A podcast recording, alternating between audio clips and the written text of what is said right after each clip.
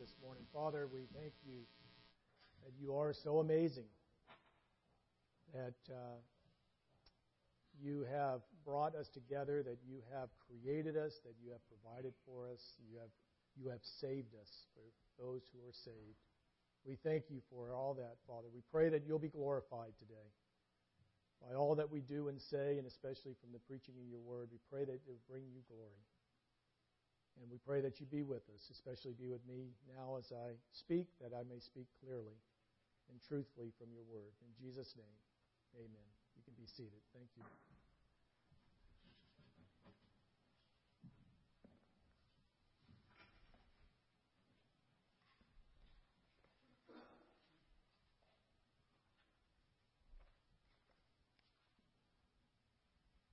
We are continuing to go through the series on uh, what we are calling the We Believe series on the statement of faith that we are looking at voting on in the very near future.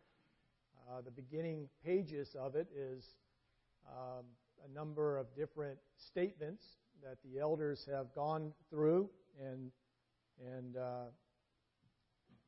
provided in the document for the purpose of being able to address particular doctrines of Scripture. Uh, we do not mean it to take the place of Scripture. It is what we think Scripture says on a couple of those items that we are speaking on. And what we are wanting to do is go through this series so that we have an opportunity to um, address various doctrines that sometimes, especially when we preach through the Bible the way we do, eventually we would get to a lot of these topics and, and doctrines, but it comes in the time and in the sequence that it would happen to come whenever you get there. Uh, but we thought this was an appropriate time as we're discussing and rewriting the bylaws and statement of faith and looking at them to be able to uh, do some short sermons on uh, different doctrines.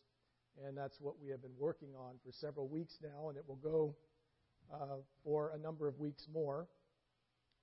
Um, my topics that I was to preach on today, or will be preaching on, is the church and its head. And uh, so I'm covering two sections. I actually um, also wanted to remind you one, there's clean copies of the updated version on the foyer. Uh, the copy you originally got a number of weeks ago, we have moved some items around and all changed a couple words from the feedback that we received. We did go through that feedback. We did make a number of changes. Uh, probably nothing major uh, besides moving a couple sections. Uh, otherwise, it was a word here, word there, different punctuation, just to make sure that we have a clean copy. So feel free to help yourself to that. I um,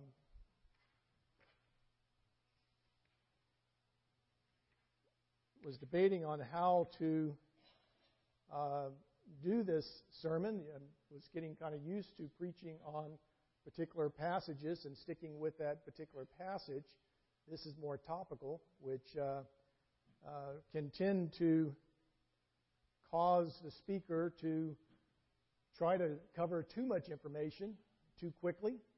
I hope not to do that. I have gone through this and rewritten it four times in the last week. Uh, hopefully, it, it flows in a manner that makes sense to you if it doesn't, I apologize ahead of time. And uh, you can also let me know that, and I will work on it for next time. But uh, I was going to tell you, don't tell me, but I actually do want to know if you're confused by it.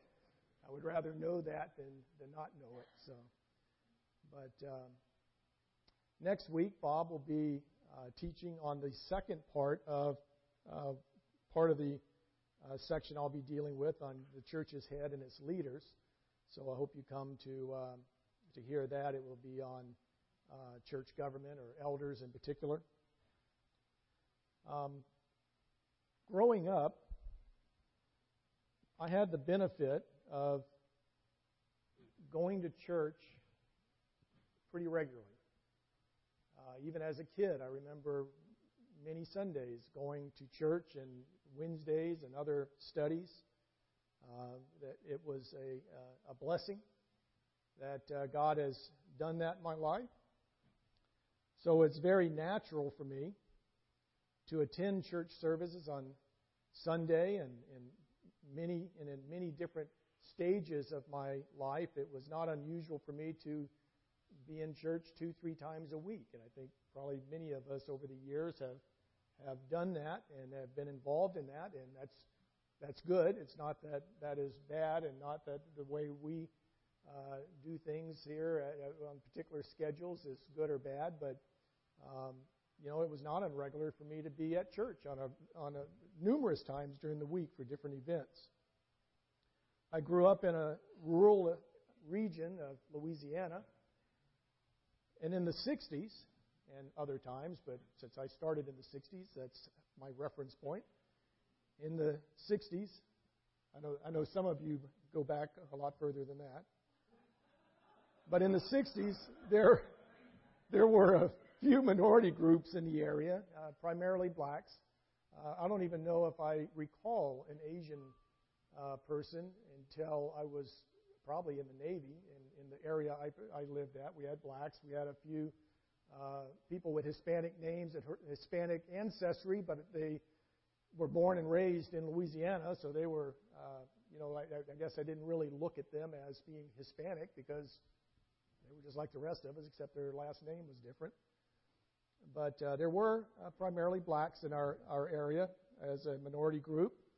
And black kids would attend the same public school uh, with us, and, and with the exception of probably sports, it was not uh, unusual for the black kids and the white kids to congregate in their own groups and at recess and other times they would you know be with their, their own friends and their own uh, people, and in particular their their uh, um, particular race.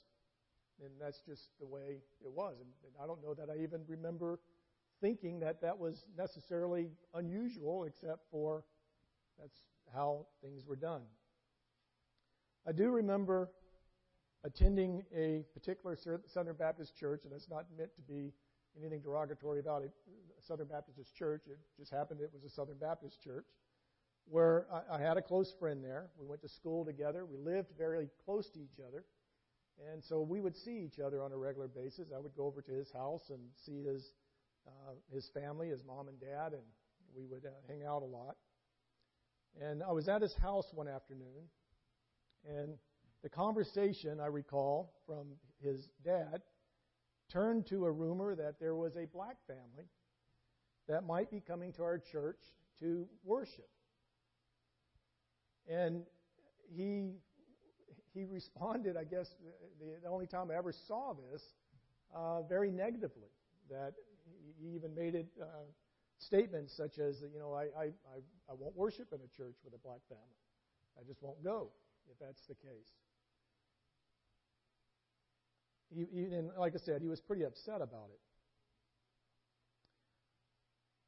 I asked him what difference did it make if the family came to our church, especially if, if they were Christians. I mean, I, I thought that's what the church was all about, was to be able to come together and worship God together. Even though I, I was aware that there are black churches and there's white churches, and especially you get to the south and other places, and that's very, uh, very usual. But he stated that he wouldn't attend the church if the family came, and, and the fact that he, he, he wouldn't stay. And his response was one that I hear occasionally being used for other purposes that, well, I will just stay home and, and have church at home. That, that's how I'll resolve that. I mean, it wasn't even the option of going to another church. He would just stay home. The only response that I recall making at the time was from Hebrews 20, 10:25, where it says, "We are not to neglect to meet together, as it is the habit of some, but encouraging one another, all the more as you see the day drawing near. And it, I think that verse came to mind because the pastor had sort of spoke on it not too long before this. And then we're still having this conversation, and it, he seemed to be okay with not associating with a black family, even though they may attend the church and they might be believers. I remember going away not understanding why this was a big deal to him. And as I've grown to adulthood and spent many more years now under biblical teaching and preaching and studying, I know that there are many reasons besides the one I raise now, which would bring up the question for today of what is the church? What is the purpose of the church? Why are we here? What exactly are we supposed to be doing when we meet together, as the writer of Hebrews reminds us to do? So, I would like to try to cover some of that today. There's a writer, um, he wrote a book named uh, entitled Christian Theology. His name is Millard Erickson. He defined the church this way, and I like this definition. That's why I am sharing it with you today. The whole body of those who, through Christ's death, have been savingly reconciled to God and have received new life. It includes all such persons, whether in heaven or on earth, and while it is universal in nature, it finds expression in local groupings of believers which display the same qualities as does the body of Christ as a whole. When we wrote the statement of faith that we are presenting to you, we said this We believe those who place their trust in Jesus Christ are immediately placed by the Holy Spirit into one united universal church of which Christ is the head and leader. And that's what we believe Scripture teaches. One of the scriptural references that we provide for you in the document is 1 Corinthians 12 13. And it says, Therefore, in one spirit we were all baptized into one body, Jews or Greeks, slaves or free, and all were made to drink of one spirit. And that's what Paul is talking about in that text with the Holy Spirit directing him to write it this way. And especially if you know any history from the Middle East and through the early biblical times or early uh, uh, New Testament times and the time of Christ and the time of, of the church being founded, it was a big deal to be a Jew and not to be a Greek. Even though the Greeks, meaning anybody not a Jew, Greeks basically were the majority of the world, it was a big deal to the Jews to be a Jew. And Paul is saying it's not that big of a deal now. That if you're saved, that's what matters. If you're Jew or Greek, it doesn't matter. If you're a slave or free, which in those days, you know, these terms and these, these pictures don't always mean that much to us because we haven't experienced slavery. We're, we we know what it sounded like in history. We hear, you know, what we read and what we may study, but we don't really fully understand how degrading it was to be a slave.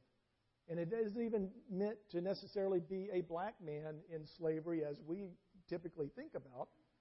In the Middle East, they enslaved everybody. If they conquered a country, there was many people that were taken slaves. So it was all races. It didn't matter. Male, female, children, adults. It didn't matter. But Paul is saying it doesn't matter what your status is there. Another good reference would be Galatians 3:28, which says there is neither Jew nor Greek, there's neither slave nor free, there is no male and female, for you are all one in Christ Jesus.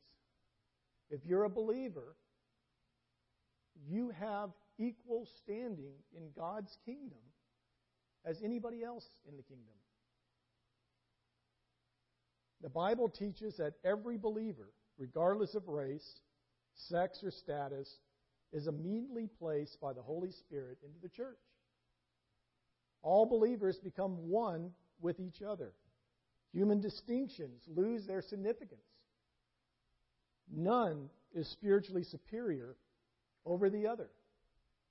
None is ranked higher because of societal successes over the other. None is superior because of sex.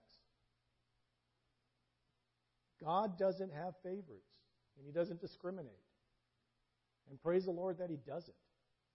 Because otherwise, we'd have a lot of people that we would know He would not be saving and reaching out to and converting. And we are all placed into the household of God, which my understanding of that figure being used there is, I mean, we're all related. And in reality, we are all related, right? It all started with Adam and Eve. We all started in the beginning. So all of us, regardless of our color, our religion, our race, our sex, we're all related. But when we're placed into the household of God by the Holy Spirit once you're saved, it's even more of a relationship that be, should be involved. You're a child of God at that point. While it is important for us to attend church with each other, because we're told to gather together and to encourage each other, we need to understand the reason that this is even possible. We can get a pretty good idea of the significance of the church of Christ by the way the Holy Spirit has in the, written in the New Testament uh, different ways of referring to her. The writers used different figures in their writings, different uh, names that they use that is intended to be speaking about the body of Christ, the church. Some of those examples would be in 1 Corinthians 10:17 where it says because there is one bread we who are many are one body for we all partake of the one bread.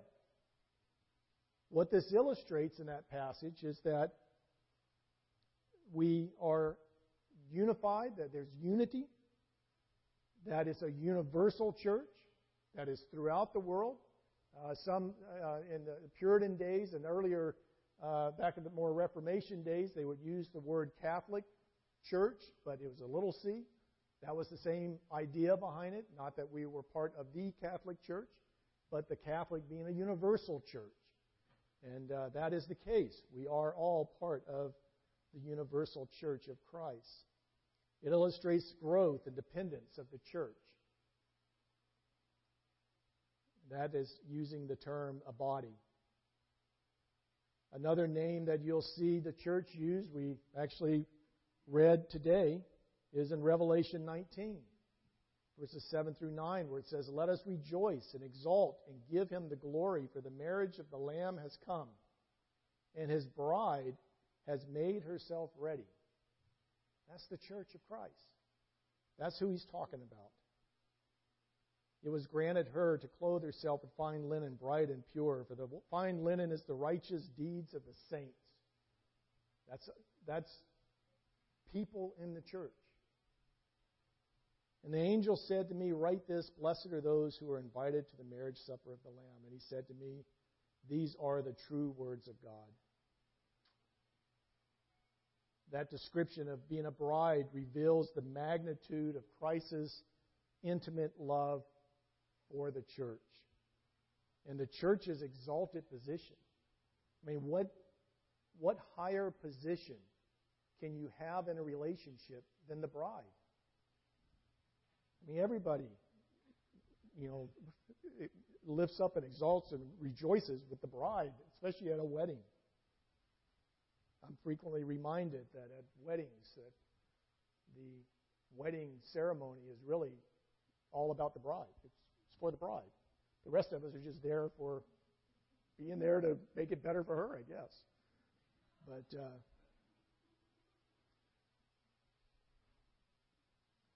in, in uh, another name, uh, a building. In 1 Peter 2 5, it says, You yourselves, like living stones, are being built up as a spiritual house, to be a holy priesthood, to offer spiritual sacrifices acceptable to God through Jesus Christ. So we're looked at as a building, a house.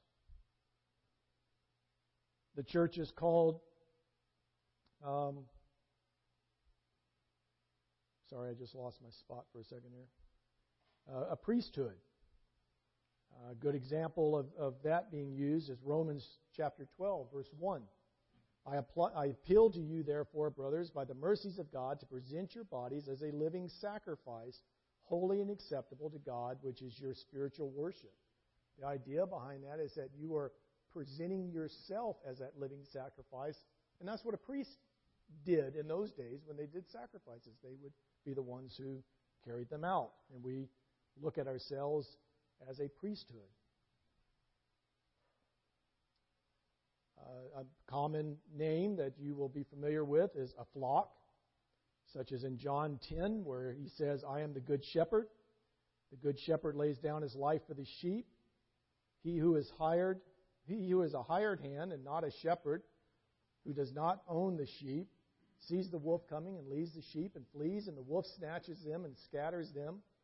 He flees because he is a hired hand and carries nothing for the sheep.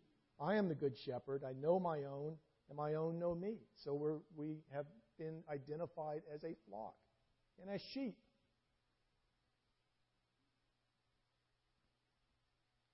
It emphasizes the, um, the members of the church as sheep that belong to Christ, who are objects for whom he sacrificed his life and presently protects. That's the idea behind that relationship of being uh, a flock and Jesus being the good shepherd.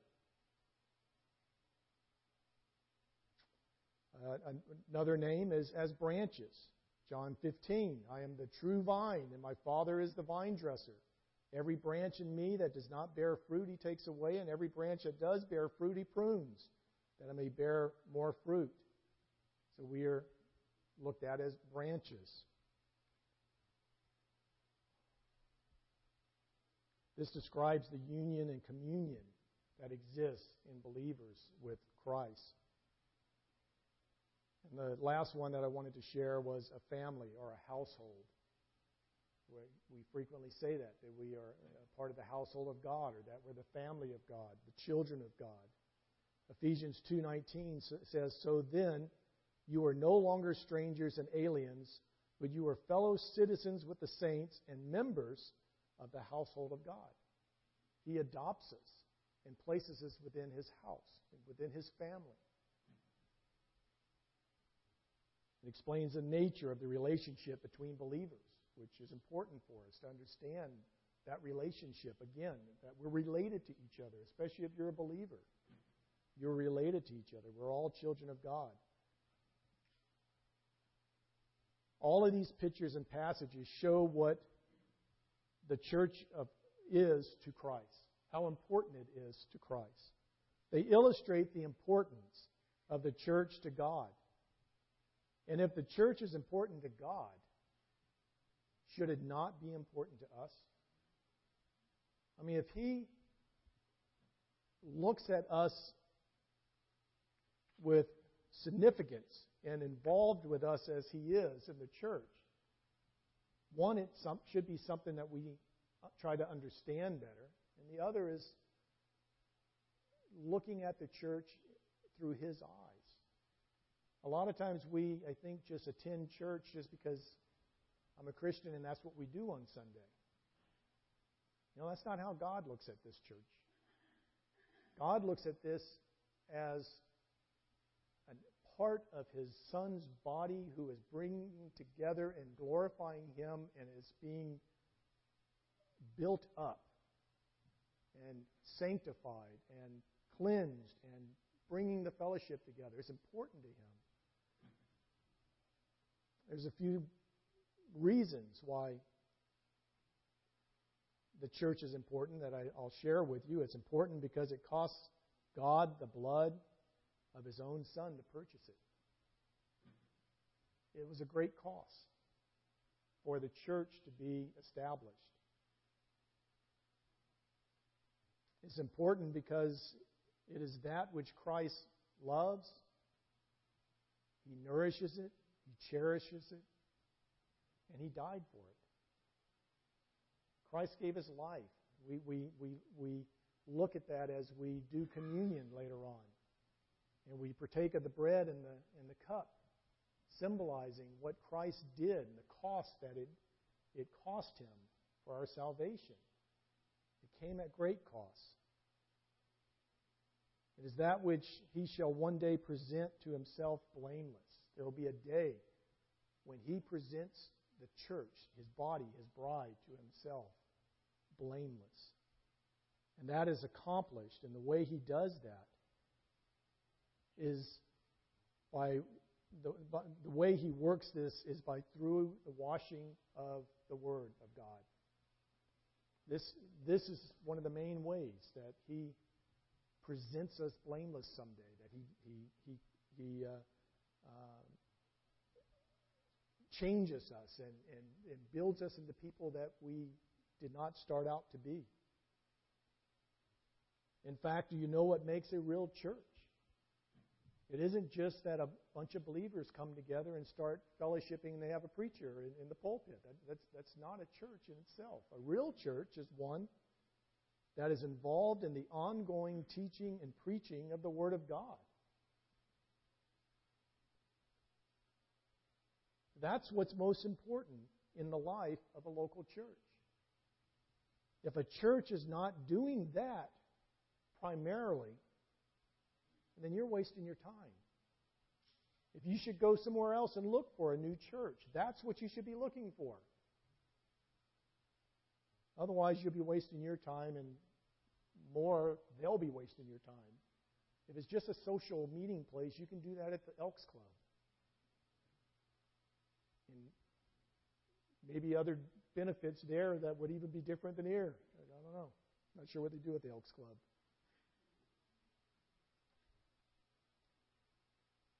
It is that which displays the wisdom of God to the angelic realm. Did you know that there is actually something that the angels can only know by observing it take place with God interacting with his people? Angels never have experienced redemption. You ever thought of that? You know, we think sometimes that angels are these spiritual beings that know everything and they're everywhere, and none of that is true. But that, you know, we have these pictures that we get in our heads. But angels have never experienced redemption and salvation. I, I almost picture them because remember there's a verse that talks about uh, the, the, the rejoicing in heaven that takes place when one soul is saved. I kind of picture the angels sitting up there and kind of cleared a hole looking down on the world, watching as things are going on and someone is saved and they look at it in wonder and amazement because that's the only way they can try to understand it. And then they rejoice because of the salvation that took place. That's probably not really what happens, but it's kind of a neat little picture to put in my head.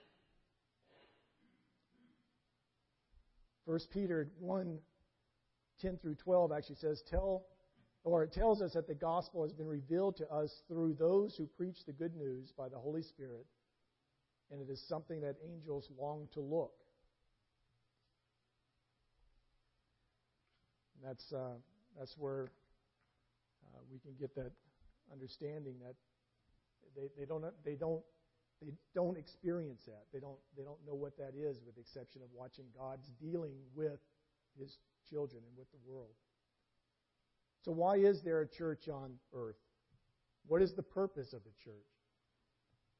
Why do we exist here in this particular church building on N and 13th Streets in Fortuna? Ultimately, we are to glorify God. That is our purpose. That is the purpose of man, is to glorify God. Romans 15, verses 5 and 6 says, May the God of endurance and encouragement grant you to live in such harmony with one another in accord with Christ Jesus, that together you may in one voice glorify the God and Father of our Lord Jesus Christ. Another passage that's a little bit lengthier, Ephesians 1 uh, 3 through 14. Blessed are the God and Father of our Lord Jesus Christ, who has blessed us in Christ with every spiritual blessing in the heavenly places, even as he chooses us in him before the foundation of the world, that we should be holy and blameless before him.